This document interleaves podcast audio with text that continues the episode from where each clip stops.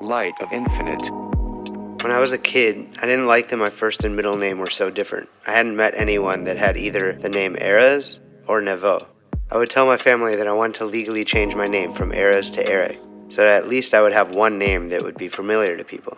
As I grew up, I came to love the name Eras, as it felt like the name like Madonna or Prince, so no one ever said or even knew my last name. It wasn't needed, because I can never be confused with anyone else. I still felt sort of shy when I came to my middle name, though, and to this day, I've never met anyone with it.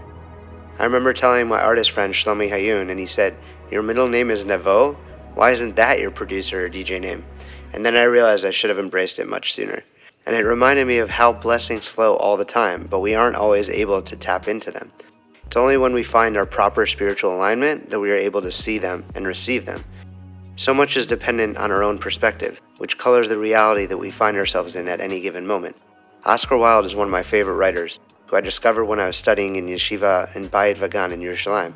Going through the aisles of used bookstores in the Old City, he had the most poetic and profound yet simple ways of observing and articulating the absurdity of so many moments in society.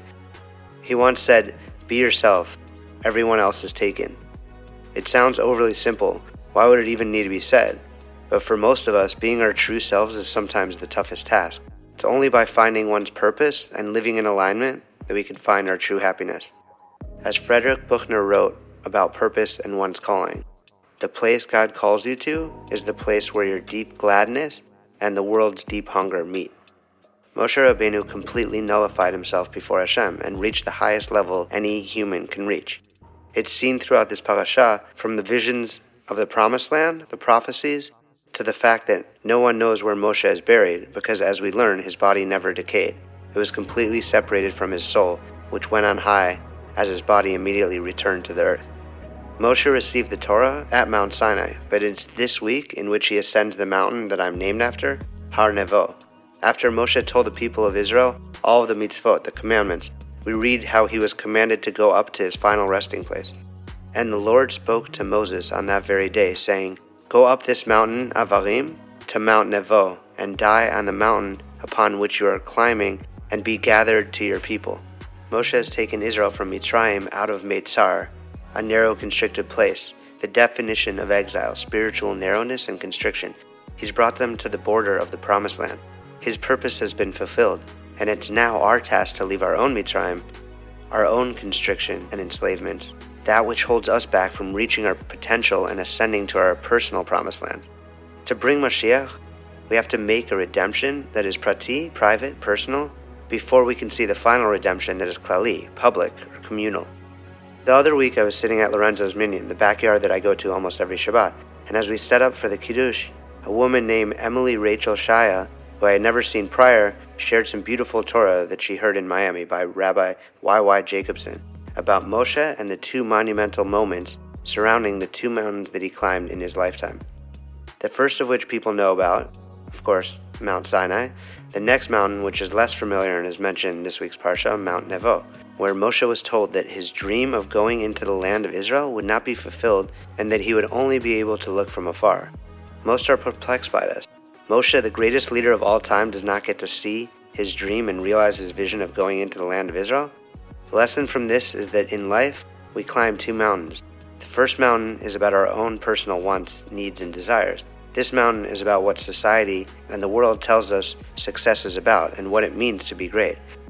But there inevitably always comes a time in life when we fall off this first mountain. Here, there can be failure, pain, disappointment. This is about physical pursuits. But eventually, after the first mountain, we begin to climb a second mountain. And this is the second one that is the focus. Not on our own personal wishes and dreams, but rather what Hashem wants from us spiritual pursuits. The second mountain is about aligning our will with Hashem's. The second mountain is where Moshe ascended to the highest level, to the 50th gate. Kabbalistically, the 50th gate of wisdom is connected to Malchut, to kingship, which in the 10 Sfirot emanation is the vessel that manifests the light of Keter, crown. God's infinite light originates at a level that is beyond this world, physically inaccessible to us, but it's filtered down through the Sfirot until it reaches Malchut, out of which it shines onto us in the finite world. In the opening of this parasha, which is the closing of the five books of the Torah, Moshe describes the giving of the Torah to the Jewish people. The Lord came from Sinai and shone forth from the land of Seir to them. He appeared from Mount Paran and came with some of the holy myriads. From his right hand, he gave them a fiery law. Giving one more shout out to Rabbi Y.Y. Jacobson, quoting him word for word in regard to the curious pairing of the word fiery and law. Fire is completely unpredictable and chaotic, while law is meant to be the opposite. Jacobson shares, This is the heart of Judaism. It is both Aish and Dad, fire and law combined in one. The two seem paradoxical, but they are not. On the one hand, Judaism demands of life precise structure and order. Every mitzvah and ritual has its time, place, and specific rules. Judaism demands consistency and stability, day in and day out. It keeps us synchronized with the rhythm of time and the passage of the seasons. It keeps us aligned with the transitions of light to darkness, and conversely, to the patterns of the body and the universe. Halacha, Jewish law, is all about specific structure in minute detail and specifications. As the countless intricate laws that govern the creation of the single cell, Torah governs the life of the Jew. Yet together with that, Torah is fire. It challenges us to never stop growing, to open ourselves to the mystery and the infinity of life, to transcend our habits and conventions, to reinvent ourselves, and to never stop burning, to continue to explore, grow, and climb the mountains of infinity. The laws of Torah are, in essence, tools to touch transcendence and infinity. The laws are not there to limit and contain, but rather to free up and express our full potential and glory. It's like tying down the chords of the violin so that it can produce exquisite music. We are taught that when Moshe ascended to heaven to receive the Torah from Hashem and bring it down to all of Israel, that the angels argued that man was not holy enough to be the recipient of the Holy Torah. Moshe pleaded so that the angels would allow Hashem to give the Torah to Israel arguing that the Torah speaks of refining the animal nature of man. So it's meant for man who has an animal nature and evil inclination. It is essential for us to try to spiritualize reality, not for the angels that don't have the same faults as us. It's exactly our faults and challenges that make us more suited for the sanctification embedded in the instructions and secrets that lie within the wisdom and the truth of the Torah. Spiritualizing reality requires unification, harmony, and peace. This is where truth is found. This is where blessings are revealed, and this is the way we are tasked to emulate Moshe by focusing less on ourselves and our physicality, while using both our unique talents and strengths to tap into the light of the infinite, always returning and yearning to connect. Jumping further into the parasha of Vezot HaBracha, which always coincides with Shmini Atzeret and Simchat Torah, which only outside of Israel is split into two separate days. Many question the holiday of Simchat Torah, rejoicing with the Torah being at the end of Sukkot and along with this parasha, as opposed to when the Ten Commandments were actually given, which was on Shavuot. But we see that instead, timed out with Shmini Atzeret Simchat Torah, which is the end of the festive cycle, which begins with Yom Kippur, the day that we receive the second tablets, 40 days after the first tablets broke. The Lubavitcher Rebbe explains on the Rambam the beauty in how this all comes together in such a way at this exact time. First, one must understand in Judaism, there's a famous Gemara that teaches in the name of Rav Abahu, Makom Sheba'ale Tshuva Omdim En Sadik Gemurim Yicholim La'amod Bo. In the place where a Bale Tshuva, returnee to Judaism, or literally master of repentance, stands, a completely righteous person at Sadiq cannot stand. And the same applies in the difference between the first tablets that Moshe brought to Israel and then broke upon seeing the sin of the golden calf, and the second tablets that Moshe brought down, to the distinction between the righteous and the repentant. The first tablets for an Israel that was still righteous, but the second were given once Israel had sinned and repented, which brought them to a level above righteousness.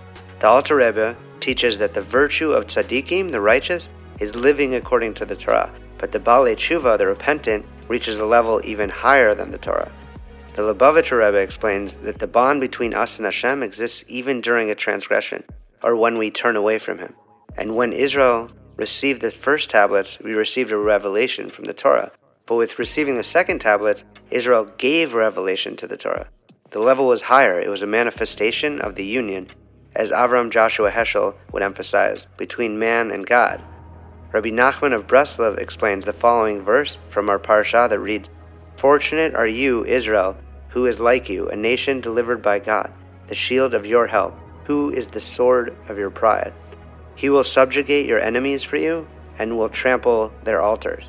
Here we see Moshe praising the Jewish people and the parallels from the verse in Exodus where the Jewish people praise God.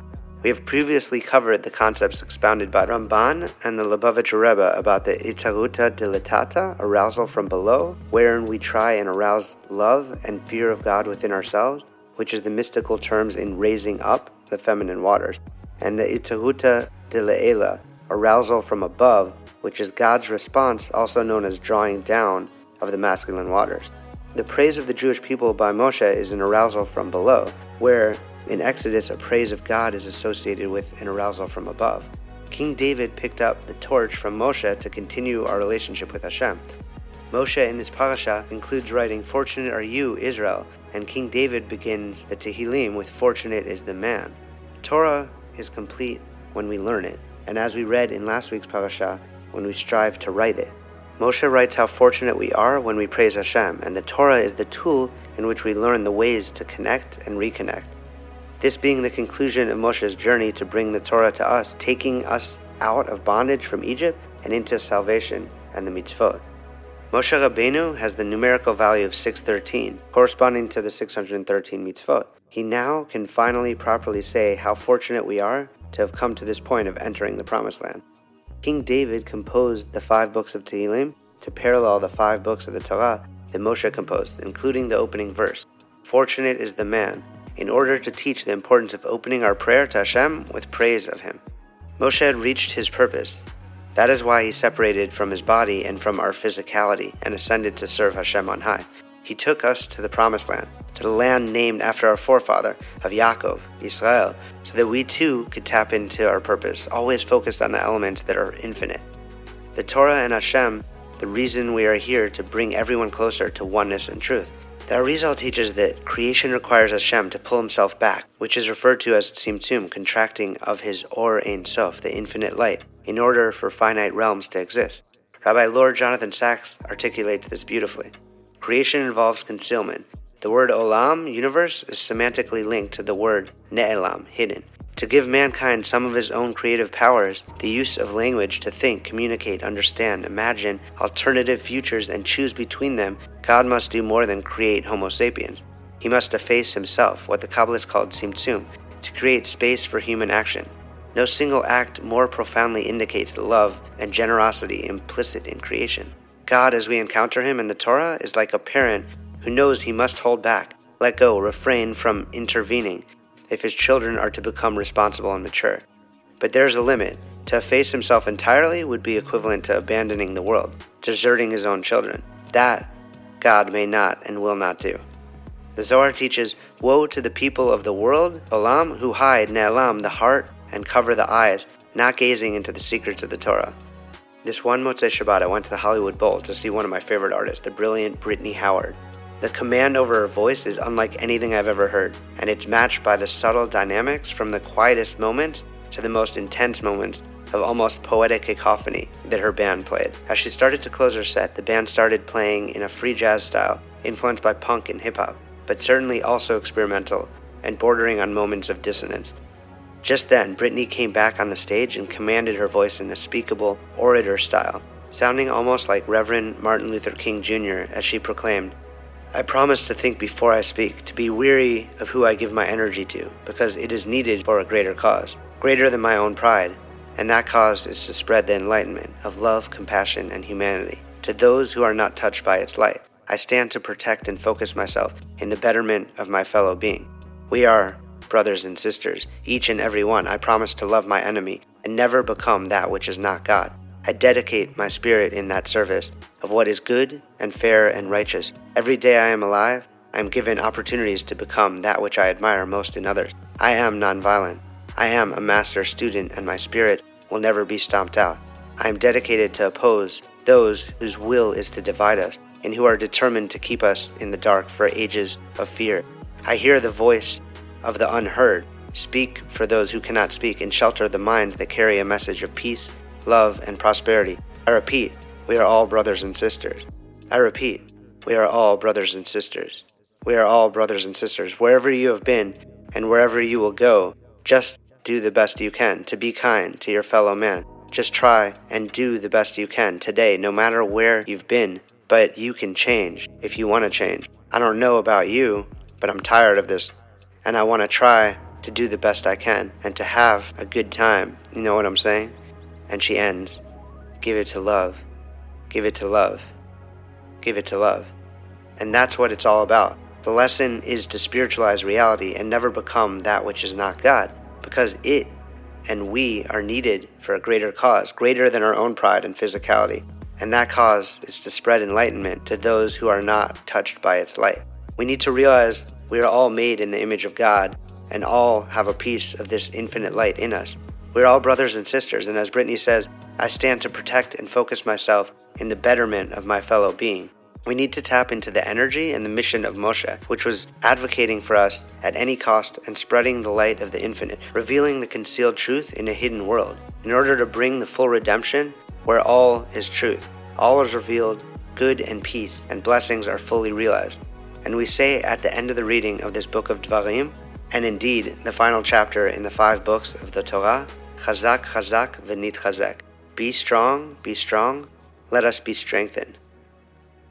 Much love and Shabbat Shalom. Dive in deeper at lightofinfinite.com.